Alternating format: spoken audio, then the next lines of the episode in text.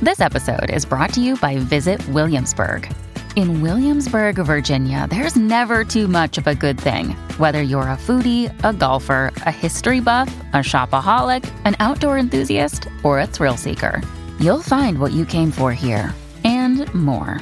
So ask yourself, what is it you want? Discover Williamsburg and plan your trip at visitwilliamsburg.com. This episode includes discussions about the sexual abuse of a child. Please use discretion and take care before listening. The opinions expressed in this episode do not necessarily reflect those of the Murderish podcast. Sensitive topics are discussed. Listener discretion is advised. On December 28, 1992, just two days before her 10th birthday, Katie Beers vanished from a Long Island amusement center. National headlines in the days that followed read, The Tiny Tragedy from Long Island and America's Little Girl Lost. The ripple effects were extensive. Not only was a young child missing, a paralyzing sense of stranger danger also terrorized New York's second largest county. What had become of little Katie, and was any child safe? What unfolded after the young girl's disappearance was a tale of alarming tragedy and unabiding resilience. This is Jamie, and you're listening to Murderish. Join me as I walk you through the case of Katie Beers.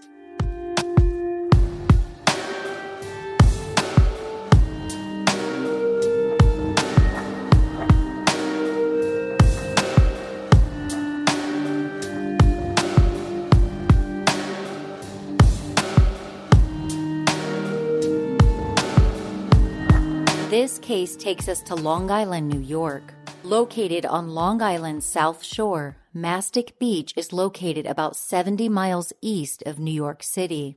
Although it hugs the shoreline and runs parallel to the party destination, Fire Island, the town has always had a mixed reputation.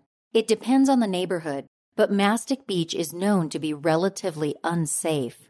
The odds of falling victim to violent crime or property crime in Mastic Beach are 1 in 57.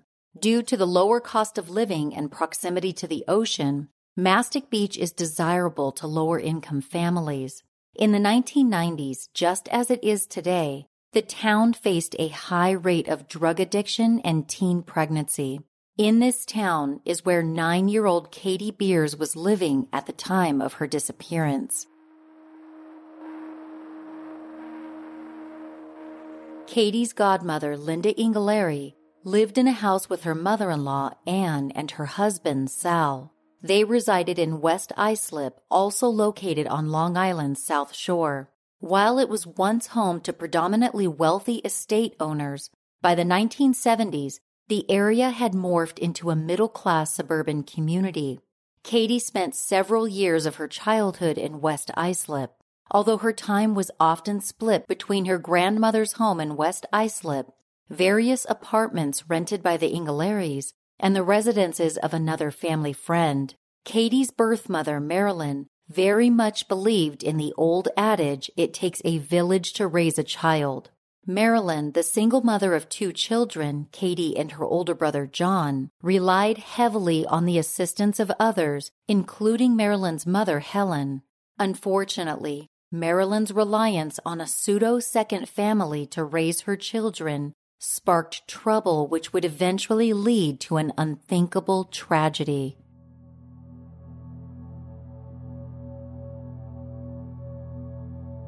When Katie was only two months old, Marilyn decided to leave her with friends for some time due to her lack of financial stability.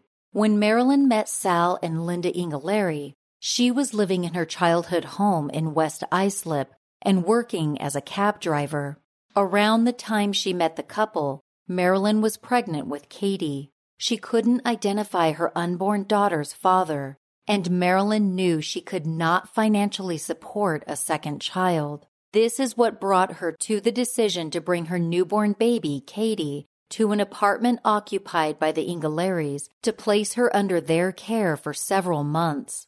According to the book Buried Memories, co authored by journalist Carolyn Gusoff, when Marilyn returned to retrieve her daughter, the couple gave her a hard time. Sal and Linda refused to give her back, and the altercation turned physical. Linda chucked pots and pans in Marilyn's direction, while Sal hurled chairs and a lamp in her path. Marilyn had to call the cops in order to get Katie back.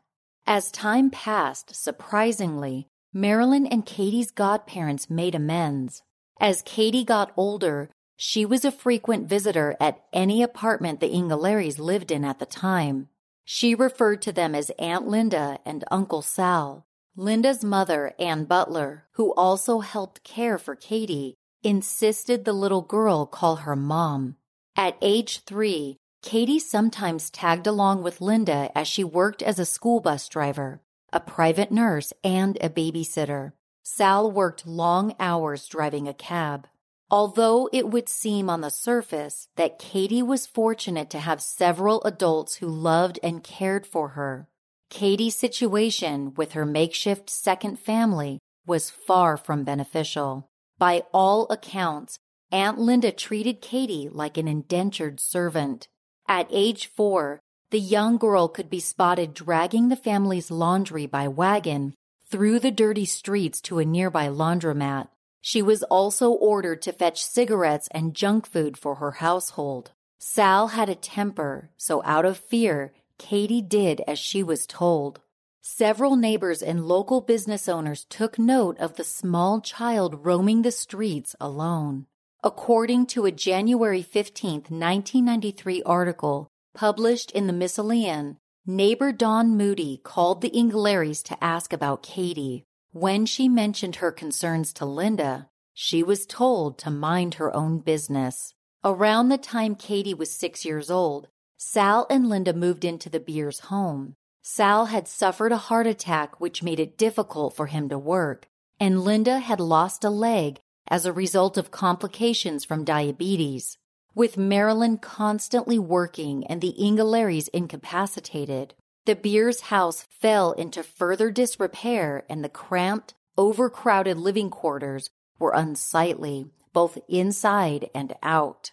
Scattered on the front lawn were car parts and various appliances.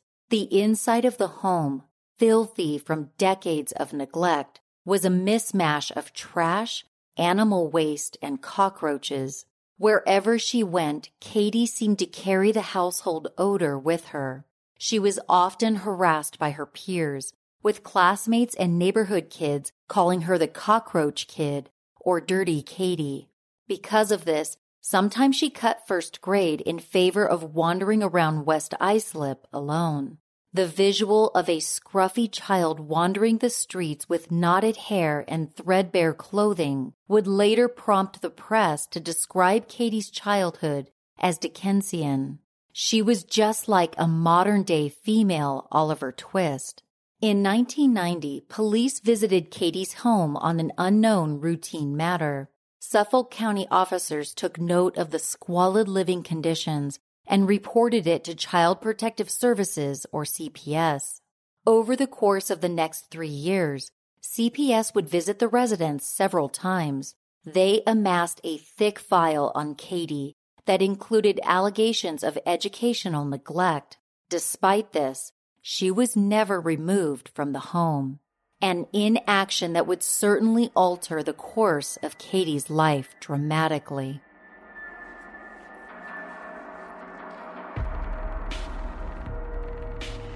Listening to so much true crime, of course, my house is protected by a security alarm system, big dogs, lots of lighting, and more. But when I leave the house, I still want to feel safe. Enter Pepperball, which provides non lethal personal protection systems. I recently got several of their products and was so impressed by them. The Pepperball Lifelight Launcher is the real deal. It's a premium safety product that has an LED flashlight, aiming laser, and a launcher with five round capacity. Slide the safety forward, and you're ready to launch rounds at creepers with accuracy of up to 40 feet, keeping a safe distance from trouble. Bad guys will be sniffing a non lethal dust that immediately irritates the eyes, nose, and throat and lasts for about 15 minutes, enough time for you to get to safety. I really like that the Lifelight launcher does not resemble a gun, so it's safe to carry anywhere. I've been keeping mine at my bedside for peace of mind. Pepperball also makes smaller products, one of which is perfect for keeping in your purse. Pepperball's personal safety products are used by law enforcement, Homeland Defense, the military, and more. These products are legit. If you're a hiker, a runner, someone who walks your dog a lot, or just someone who wants safety on the go, Pepperball has got you covered. Get a handle on your personal safety and put bad guys in check. Go to pepperball.com and use promo code MURDERISH10 for 10% off your order in the new year.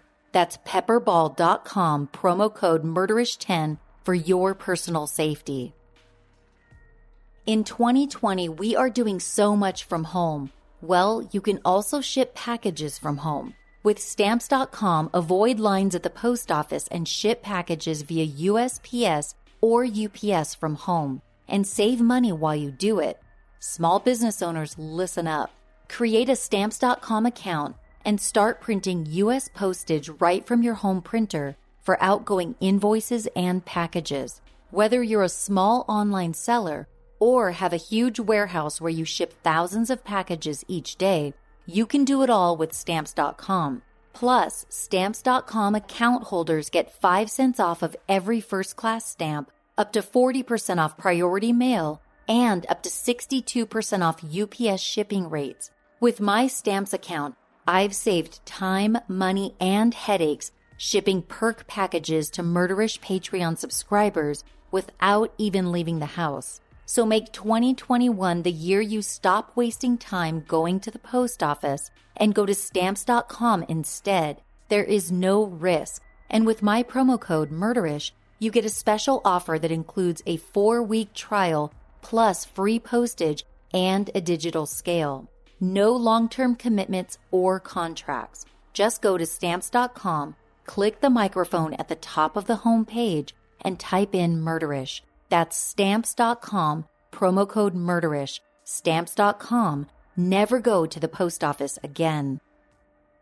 By 1991, the friendship between Linda and Marilyn had deteriorated. The Inghilleris must have felt a strong sense of possession over Katie, as there was a power struggle between Linda and Marilyn regarding how each woman wanted to raise the young girl. The Beers family ended up moving out to Mastic Beach, while the Inghilleris remained in West Islip. The fact that the Inghilleris would no longer be living under the same roof must have been a huge relief to Katie. Not only was Katie made to wait on them hand and foot, Sal Inghilleri had been sexually abusing her since she was a toddler. Katie remained silent for years, mostly out of fear. She had witnessed his rage and had been struck by him before, so she complied with his depraved demands. In early 1992, Katie finally confided in her older brother about the abuse. He told their mother, who notified police.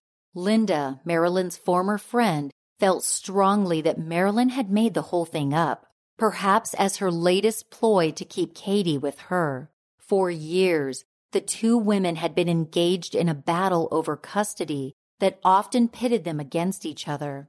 Regardless of what Linda believed, Sal was arrested on child abuse charges in October of that year. Around this time, a man named John Esposito entered the picture.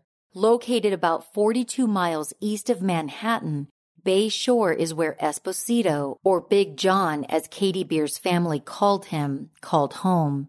Marilyn Beers became acquainted with Esposito through his mother, who had mentioned her son during a ride in Marilyn's cab. Marilyn, a mother of one at the time, had mentioned that her son, John, lacked a strong male figure in his life. Esposito's mother told Marilyn that her son, John, was part of the Big Brothers program.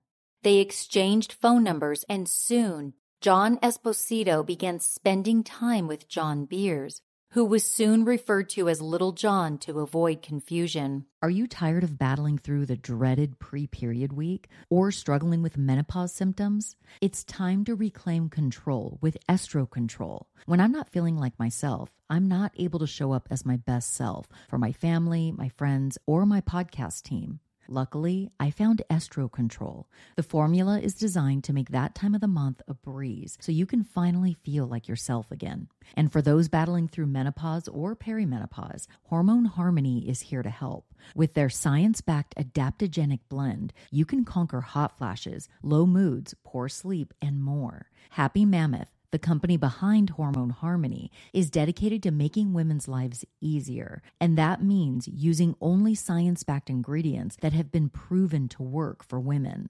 They make no compromise when it comes to quality, and it shows. Join the thousands of women who swear by Happy Mammoth's products. It says something that a bottle of Hormone Harmony is sold every 24 seconds. Plus, the adaptogenic blend helps your body adapt to hormonal changes naturally.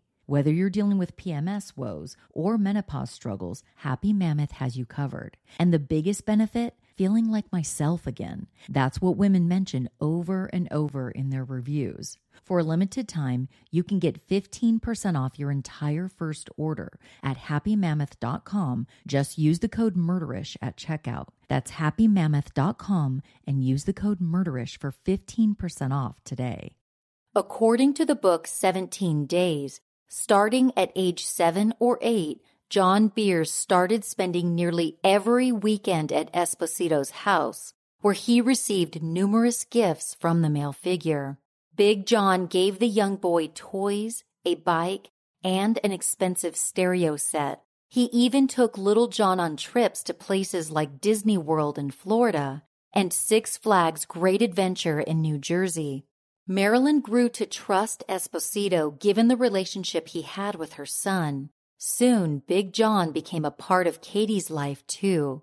Much like her older brother, Katie spent a great deal of time with him. Big John showered her with gifts and soon took her on outings to toy stores and arcades. Esposito's house was a popular hangout, not only for the Beers children, other neighborhood kids also flocked there.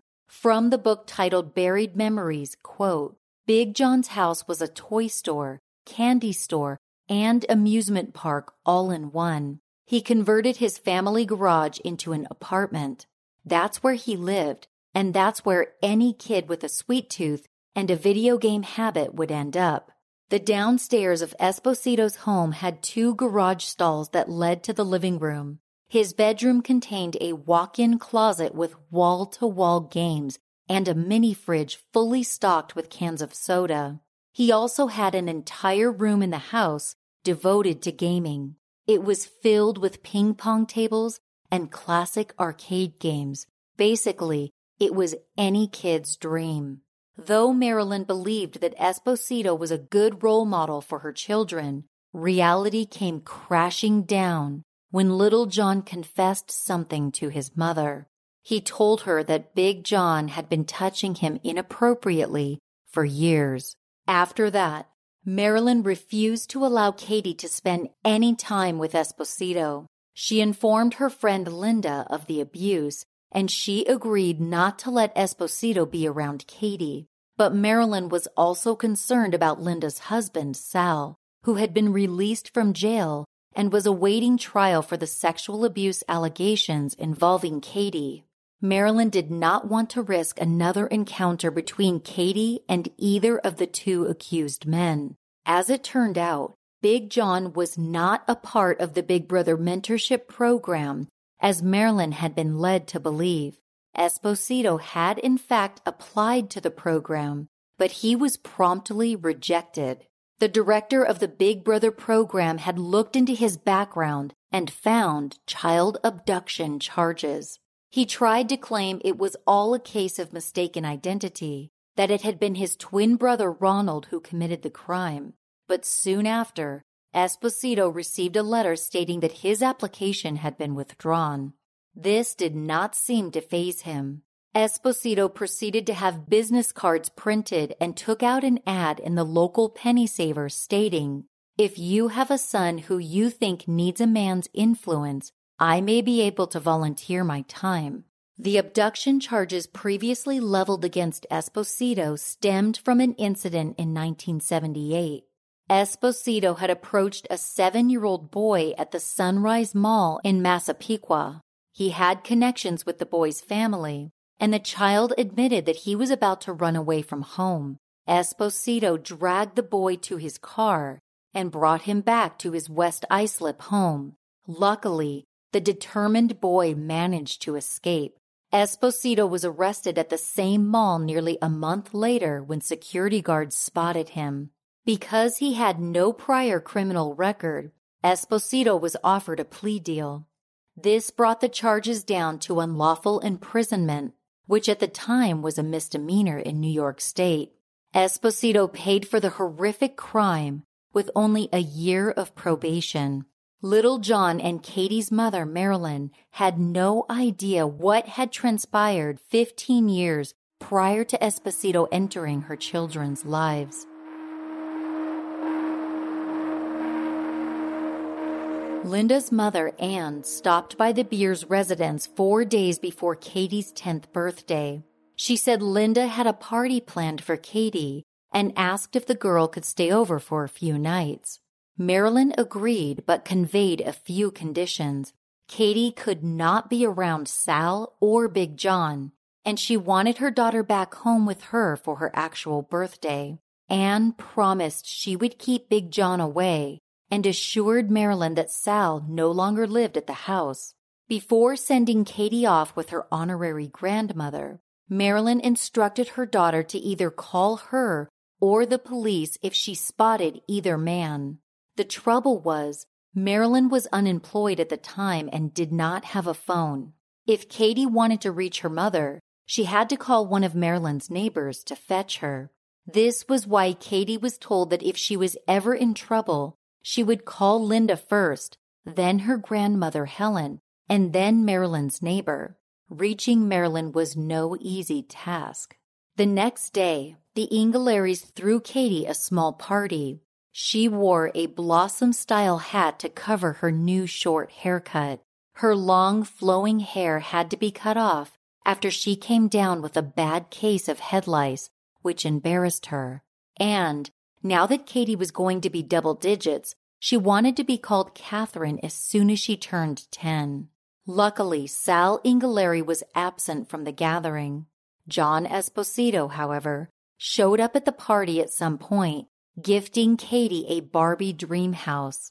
He told Linda he'd return the next day to put it together. As soon as he left, Katie reminded her Aunt Linda she was not supposed to see Big John. Linda simply responded that he was a nice man.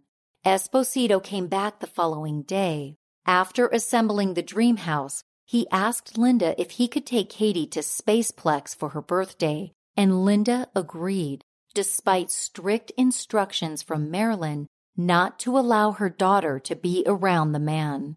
Spaceplex was an indoor amusement park and arcade in Smithtown. When it opened in 1990, it attracted hordes of families.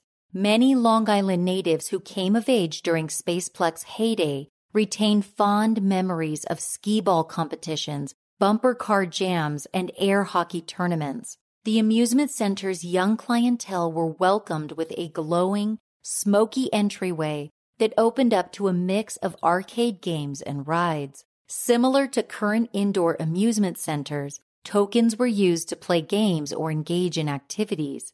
High scores earned tickets, which could be traded in for menial prizes like stuffed animals and bouncy balls. Parents would often drop their kids off with their friends for an afternoon of fairly cheap entertainment. Spaceplex was considered a safe, fun place for all ages. For added peace of mind, the owners employed up to six security guards per shift the 43,000 square foot amusement center attracted an average of 1,500 visitors on weekends.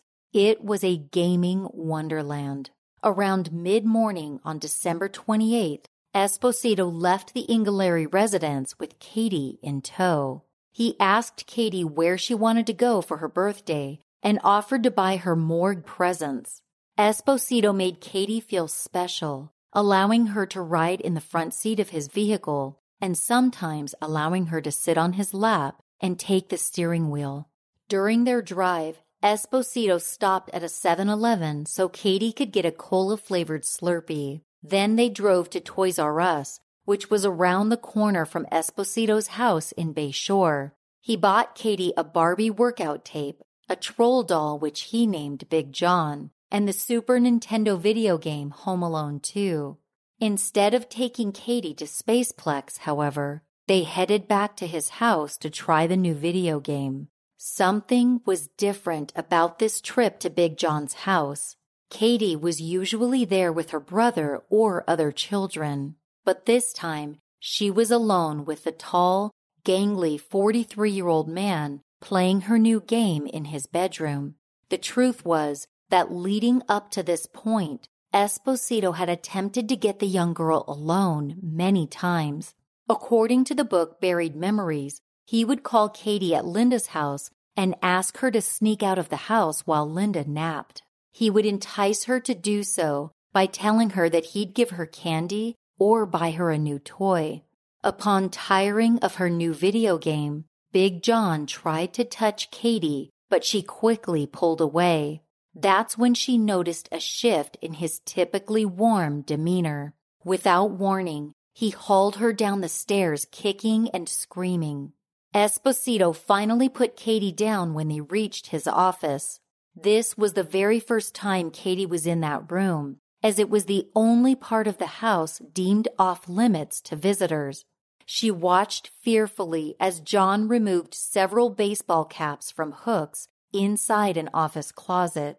A unit of wooden shelves inside rolled out to reveal a rectangular hole in the wall. On the floor, hidden by a rug, was a concrete slab that could only be lifted through a pulley system. While Big John was distracted, Katie grabbed the office phone and dialed 911. Before she could utter a sound, Big John snatched the phone away and screamed at her to drop down the chute and through a tunnel. As the frightened young girl vanished into the darkness, her captor followed close behind.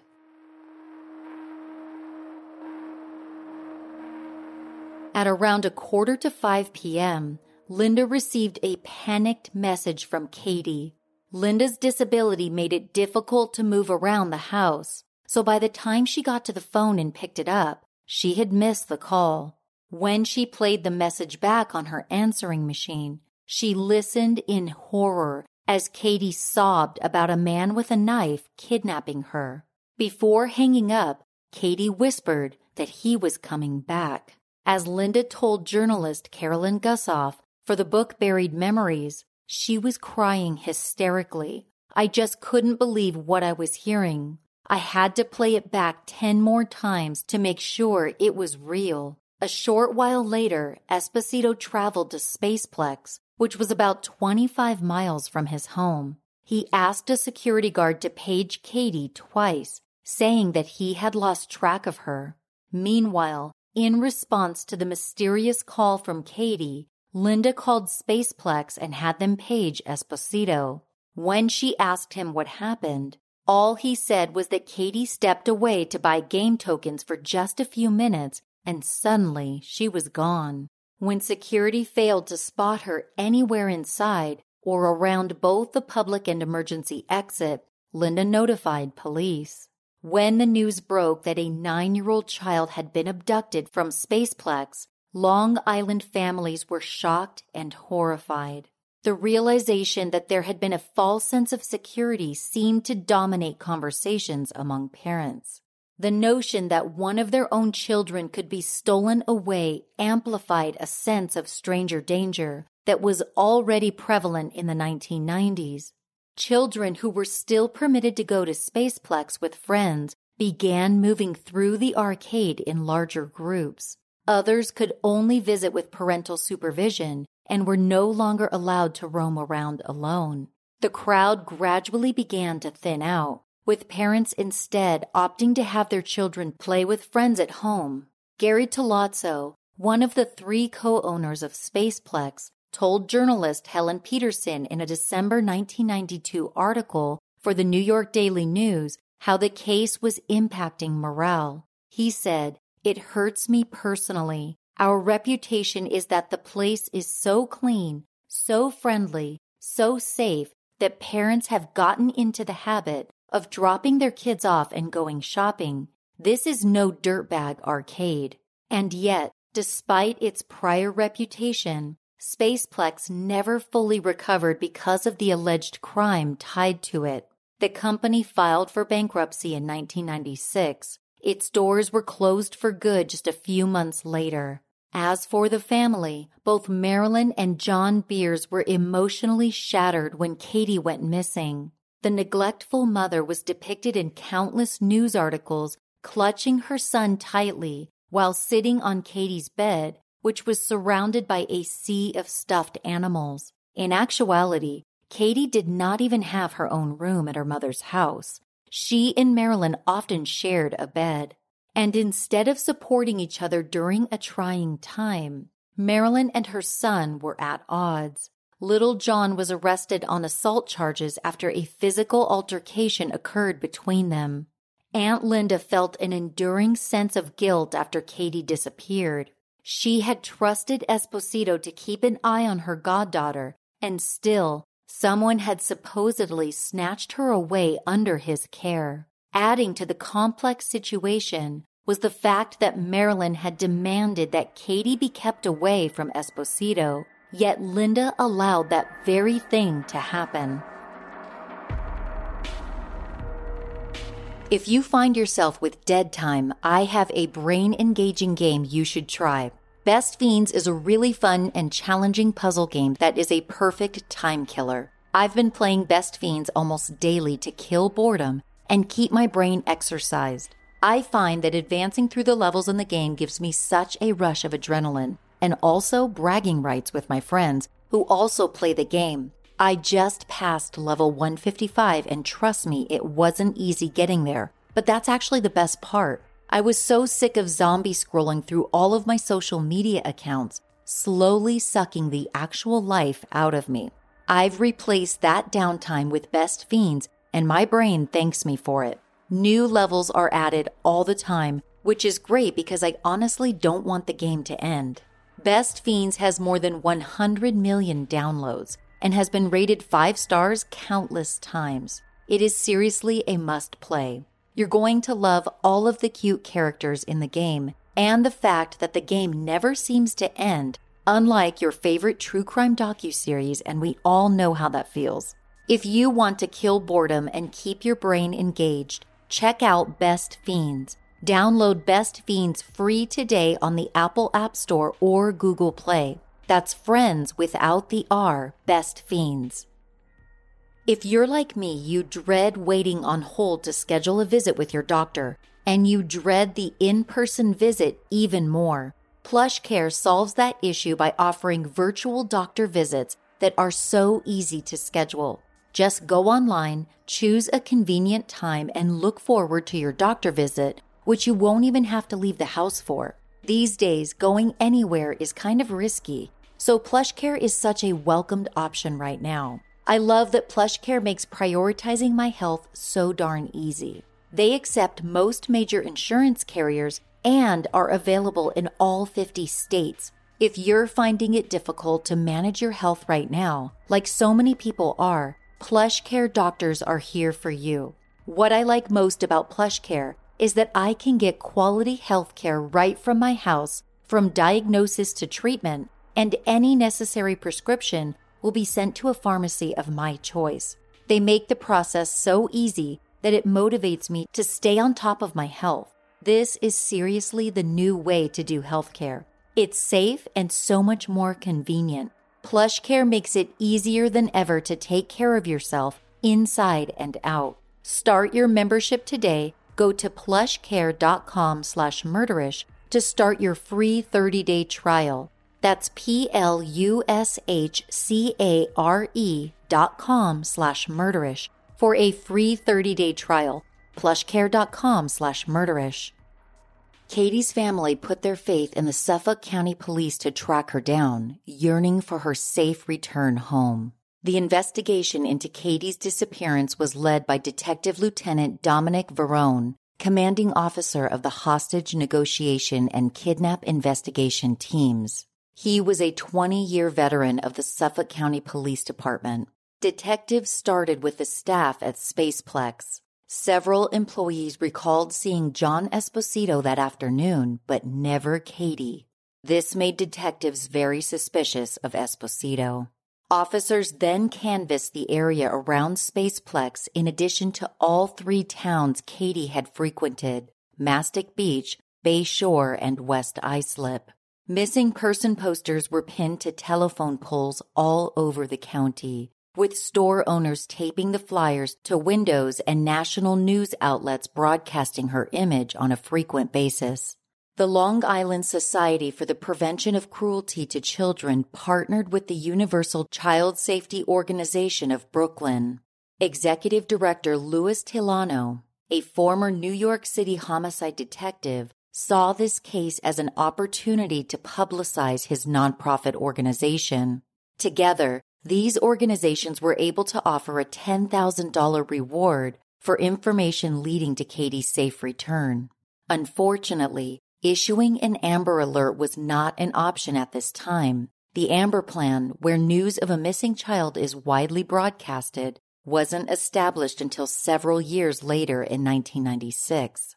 Detectives focused heavily on the strongest piece of evidence in the case the distress call Katie made to her godmother the day she went missing. Detectives managed to trace the call back to a phone booth at an Amoco gas station located just across the street from Spaceplex. With assistance from the FBI, it was determined the call was not a live call. It was a recording. If the call had been made by Katie from inside the phone booth, the sound of cars rushing past and other background noises would have been heard. Investigators dusted the phone booth for fingerprints. Unfortunately, this turned up no leads. With little information to go on, the Suffolk County Police pivoted their attention to the suspicious figures in Katie's life. Detectives started with the last person who saw Katie, John Esposito. In his account of events, he had brought Katie to Spaceplex after their excursion to Toys R Us. He said he lost track of her just before 4 p.m., but this conflicted with the call to Linda Inghilleri, which had been made around 4:45. This left about an hour of time during which Esposito's whereabouts were unknown. In total, Esposito was grilled for almost 18 hours, with detectives retracing routes he claimed to take that day. At one point during the two day interrogation, Esposito mentioned that he remembered seeing a man staring at Katie inside of Spaceplex. Police held their suspicion and obtained a warrant to search both Esposito's truck and his home. The day after she disappeared, Katie's coat and hat were found inside of his truck. Even though it had been December, the 28th was not a particularly cold day. It wasn't outside the realm of possibility that Katie ditched these items before entering the arcade. The first search of Esposito's house yielded few results. A second search, however, led to the discovery of Katie's purse hidden in his bedroom. Both Linda and Katie's mother had told detectives this was Katie's fondest possession. She would have never left it behind. Suspicion toward Esposito escalated and his Bayshore home was placed under heavy surveillance. Another potential suspect was Sal Inghilleri. He had been arrested on sexual abuse charges months before the kidnapping, so there was a potential motive. After questioning, however, Sal's alibi that he had been working at a garage when Katie went missing was confirmed by several witnesses. At that point, Sal was cleared as a suspect. Based on inconsistencies in Esposito's alibi and the abduction charges in his past, investigators clung to their instinct that he was somehow involved in the disappearance of Katie Beers. But so far, there just wasn't enough evidence to make an arrest.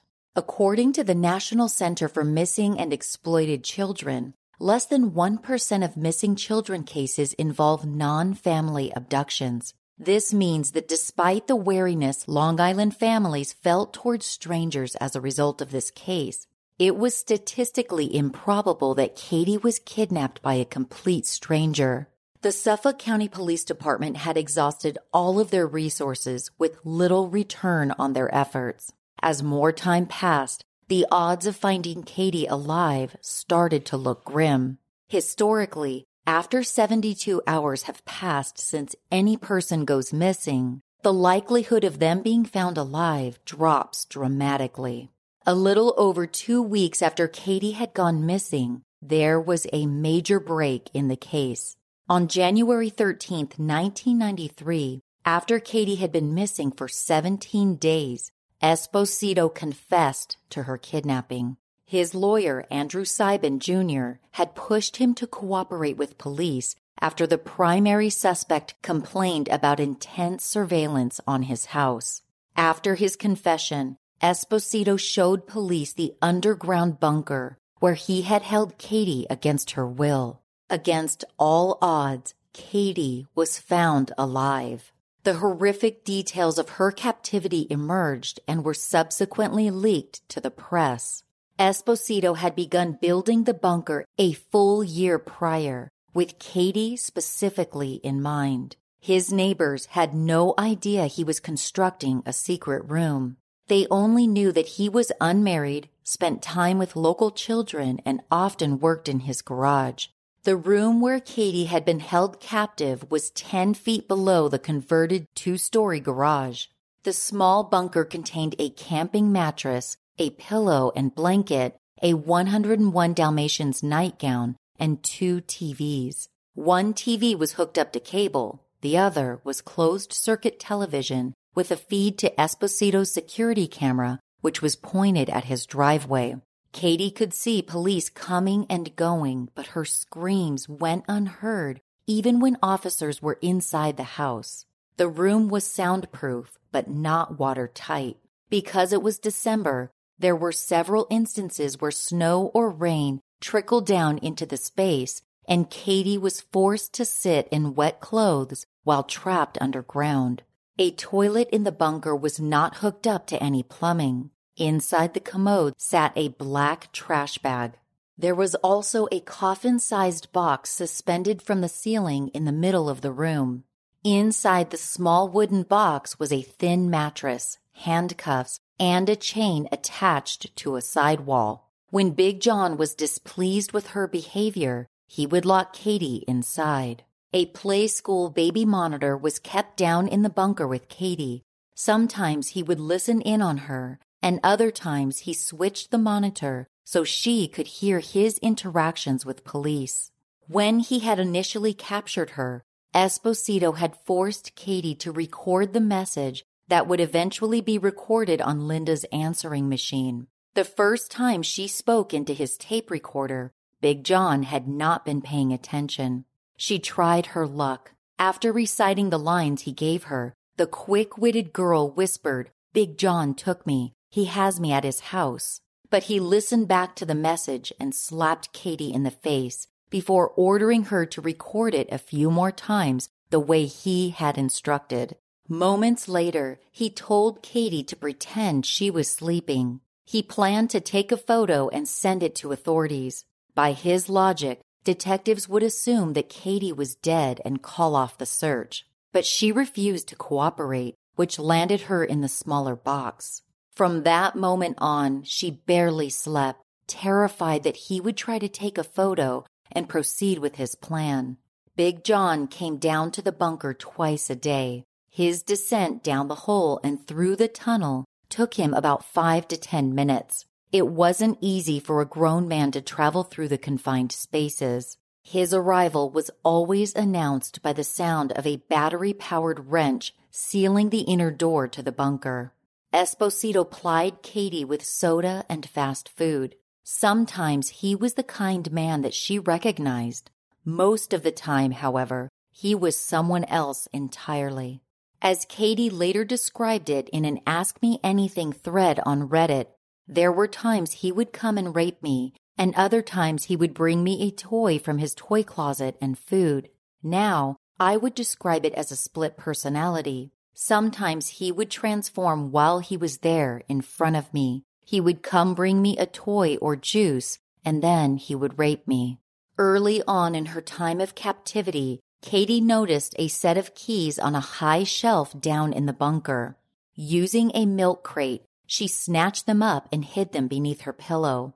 The next time she was locked in the small box, she managed to escape back to the bunker. Esposito had been away for two days while police interrogated him. When he returned to find Katie had escaped, he chained her to the wall by her neck for several days. Inexplicably, he also had a tape recorder hidden in the bunker, capturing what was later deemed the Katie tapes. The tape recorder captured Katie singing happy birthday to herself and sobbing. As detailed in the book Buried Memories, Big John claimed that he was in love with Katie. When she told him she wanted to go home, she said he told her, I'm going to keep you down here forever until people forget about you. You'll marry me. You'll have children with me. You won't have to go to college because I'll take care of you, Katie, forever. He even supplied her with hush money, $500 in total, to keep her from talking about what had happened. According to Katie's Ask Me Anything thread, when officers arrived to rescue her, she thought the men were invited there by Big John to join him in the abuse. She was in a state of denial and complete disbelief that the whole ordeal was finally over. After Katie was found, Esposito was arrested and held on $500,000 bail. His lawyer, Andrew Siben Jr., attempted to negotiate a lower bail by portraying his client as some kind of hero. As documented in a January 1993 Associated Press article printed in the Missoulian, the defense attorney argued I can honestly say Mr. Esposito was instrumental in the recovery of Katie Beers. Katie Beers might not be alive if not for Mr. Esposito. But prosecutors countered that Esposito could not have led investigators to Katie if she had not been kidnapped in the first place. The bail remained at half a million dollars. Katie was taken to a hospital for medical evaluation and waited to be placed in a foster home.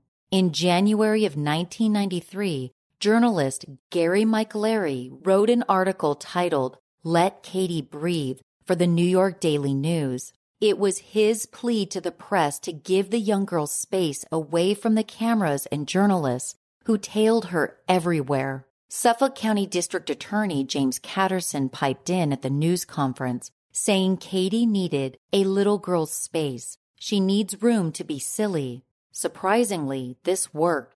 In the weeks that followed, media outlets backed off and gave the young girl her space. In the meantime, various members of Katie's family made their rounds on the talk show circuit, making paid appearances on The Phil Donahue Show, The Montel Williams Show, and The Maury Povich Show. The publicity garnered from these interviews was exploitive, but not completely out of character for the family who'd always appeared to treat Katie like some sort of prop. Suffolk County District Attorney James Catterson offered both Sal Inghilleri and John Esposito a plea deal.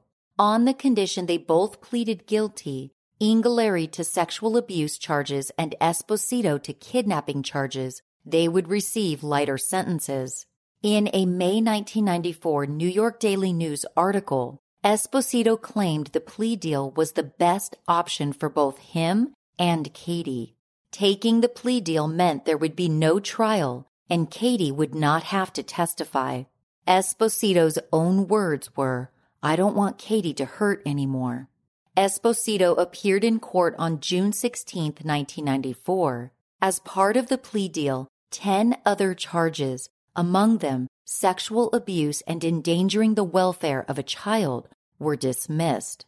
Instead of the 25 years he faced prior to the plea deal, Esposito was sentenced to 15 years to life in prison.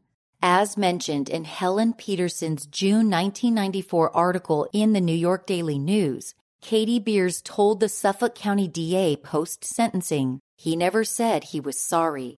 And really, something should be done to big people who do things like that to kids. As for Sal Inghilleri, he ended up backing out of the plea deal, claiming that he had not been Mirandized upon his arrest. He also rescinded his confession to two counts of sexual abuse, arguing detectives tricked him into confessing.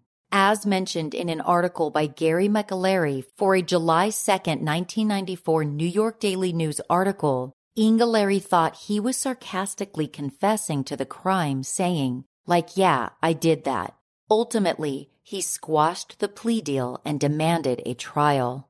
The Monday after John Esposito's sentencing, on June 20, 1994, Sal Inghilleri's case went to trial, taking place in the Suffolk County District Court in Riverhead, New York.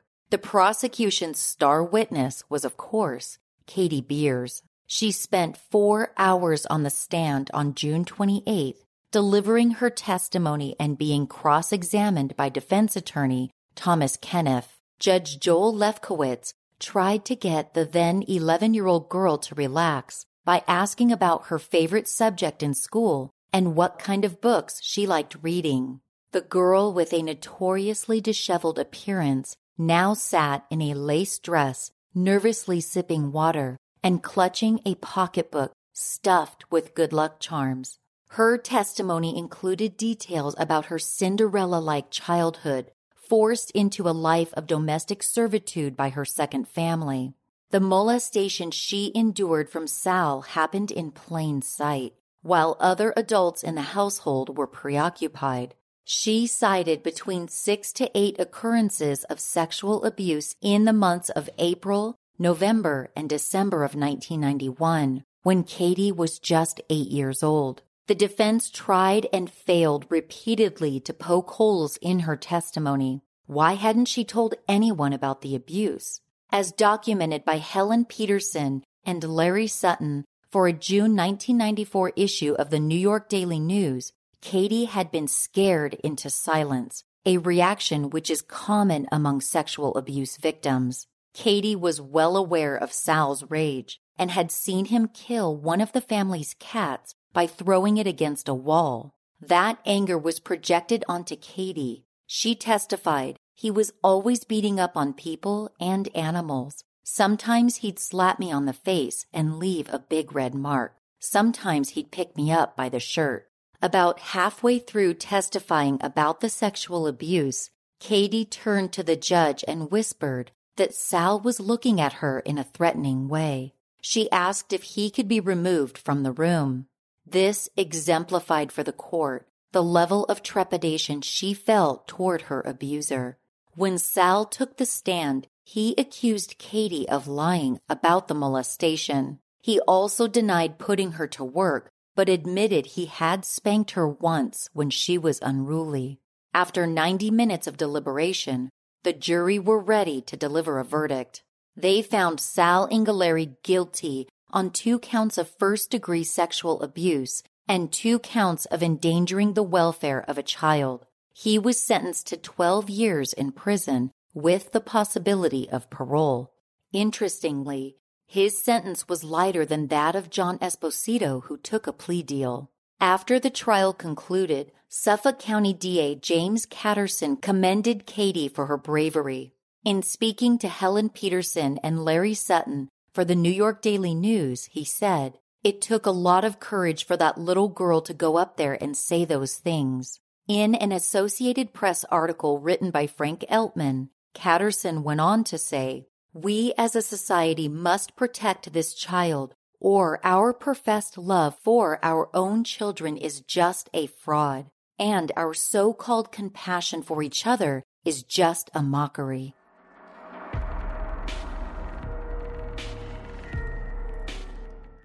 For the entirety of his prison term at Sing Sing Prison, John Esposito denied any sexual misconduct with his captor. Then, in 2013, he changed his tune, finally admitting to sexually abusing and raping Katie Beers.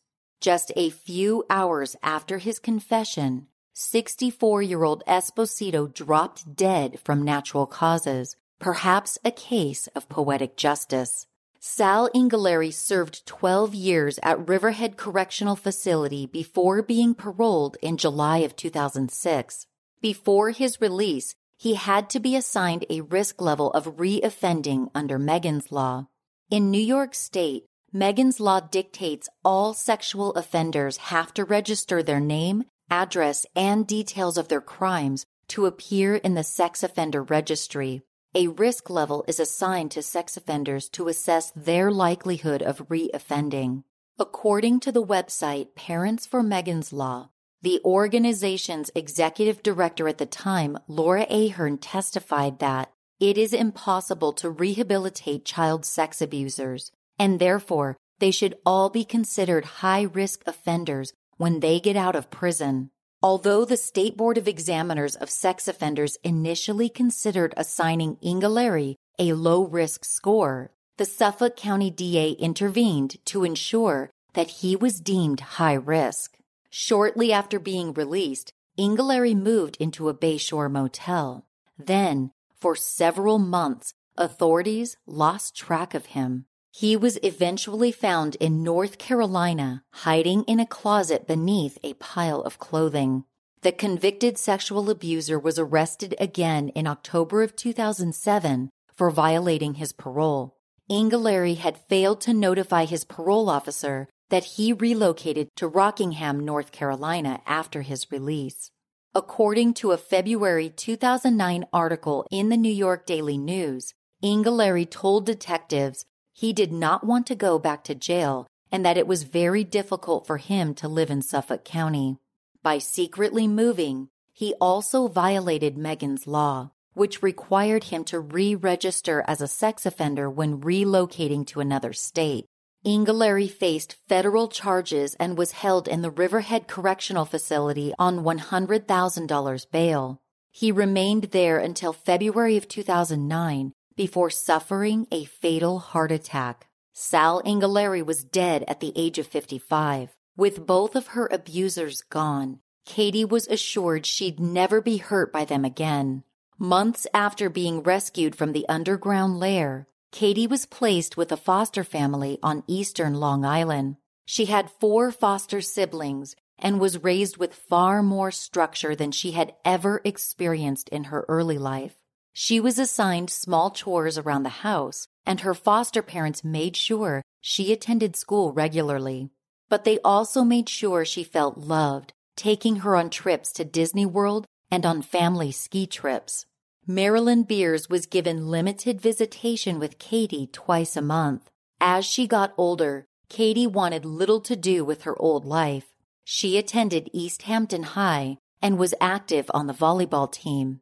Then Katie went on to attend a university in Pennsylvania, where she became a resident director and eventually met the man who is now her husband. After decades of silence, Katie Beers decided to tell her story with the help of journalist Karen Gusoff. The book, Buried Memories, landed on the top 10 New York Times bestseller list when it was released in 2013. In a January 2013 article for the Associated Press, Katie told journalist Frank Eltman that the kidnapping was the best thing that happened to me because it allowed her to escape a life of abuse. She added, I try not to be sad about what happened because ultimately it made me who I am today, and I'm very satisfied and happy with my life. The 37 year old mother of two currently lives in rural Pennsylvania and works in insurance sales. I'm going to close this episode with Katie's own powerful and insightful words.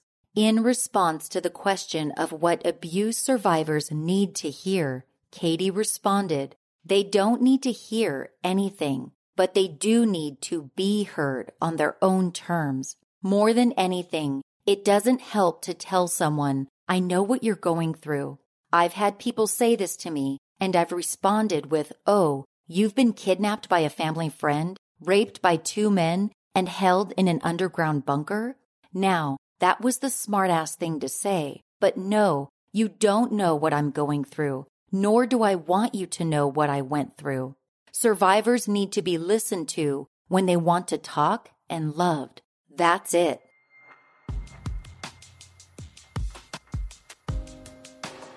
Thanks for joining me on this episode of Murderish. Stick around after the closing music to hear a promo for Excuse Me, That's Illegal podcast. Make sure to search for and subscribe to the show. After the podcast promo, you'll hear a list of sources used for this episode. Check out murderish.com if you want to buy Murderish merch like t shirts, face masks, and more. If you can't get enough Murderish, subscribe to our Patreon service to get immediate access to bonus content only available to Patreon subscribers. There's a link to go behind the scenes and become a Patreon subscriber at murderish.com. If you haven't joined the Murderish Facebook discussion group, do it. We have so much fun in there. Just search Murderish on Facebook. You can also find me on Twitter at MurderishPod and on Instagram at Murderish Podcast. If you'd like to support the show in other ways, tell a friend about Murderish, or write a review in your favorite podcast app. Murderish is mixed and mastered by John and Jessica Buchanan of Audio Editing Solutions. Music is by Nico of We Talk of Dreams. This episode was researched and written by Allison Schwartz. As always, Ishers, thank you for joining me on another episode of Murderish. And remember, listening to this podcast doesn't make you a murderer. It just means you're murder ish.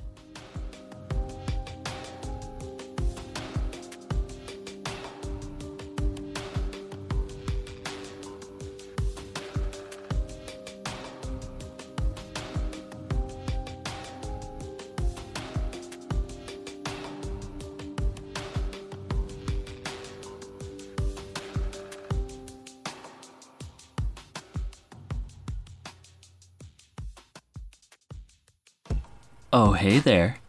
You like true crime stories, right? Yeah, yeah, I know, who doesn't? But I gotta admit, after a while, all those stories of murder and heartache, well, they tend to go straight to my hips. So that's why I, Leroy Luna, have created a podcast called Excuse Me, That's Illegal, where we'll take a hardcore look at some softcore crimes.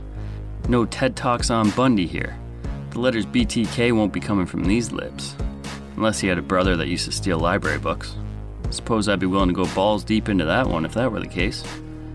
Anyways, you'll hear stories such as the Mad Pooper, a female jogger who wreaked havoc in a Colorado Springs neighborhood, using one family's front yard as her own personal dumping grounds. If this kind of content sounds like it's up your alley, excuse me, that's illegal, is available right now on all your favorite podcatchers. So come join me. I'll be right here waiting for you. Sources for this episode include an Associated Press New York Post February 21, 2009 article, an article by the Associated Press in the Orlando Sentinel dated January 15, 1993, an article by the Associated Press in the Missoulian dated January 15, 1993, an article by the Associated Press in the Record dated January 17, 1993, a 2013 article by the Titletown Publishing in Green Bay, Wisconsin, an article by Frank Eltman, AP Top News Package dated January 15, 2013, a print article dated January 15, 1993 in the Missoulian by Rick Hampson, a 1993 Harper Paperbacks article by Arthur Herzog, a July 2, 1994 print article by Mike McAlary, a May 18, 1994 Daily News article by Mike McAlary, a June 29, 1994 print article in the Daily News by Mike McAlary, a print article dated April 25, 1994 in the Daily News by Mike McAlary, an article in the New York Times dated June 29, 1994 by John T. McQuiston, a Daily News print article dated June 29, 1994 by Helen Peterson and Lori C. Merrill a July 2, 1994 print article in the Daily News by Helen Peterson and Larry Sutton, a December 31, 1992 print article in the Daily News by Helen Peterson, a Daily News print article dated June 17, 1994 by Helen Peterson, an April 25, 1994 Daily News article by Corky Siemaszko, a February 4th, 1993 print article in the Baltimore Sun by Alice Steinbach, an Ask Me Anything Reddit thread by Katie Beers dated January 2018, the website for the National Center for the Missing and Exploited Children at missingkids.org, an article dated April 8, 2008 at parentsformeganslaw.org, a September 5, 2013 CBS New York article at newyork.cbslocal.com, a New York Times News Service article in the Chicago Tribune dated January 17, 1993 at chicagotribune.com. Seeking the truth never gets old. Introducing June's Journey, the free to play mobile game that will immerse you in a thrilling murder mystery. Join June Parker as she uncovers hidden objects and clues to solve her sister's death in a beautifully illustrated world set in the roaring 20s. With new chapters added every week, the excitement never ends. Download June's Journey now on your Android or iOS device or play on PC through Facebook Games.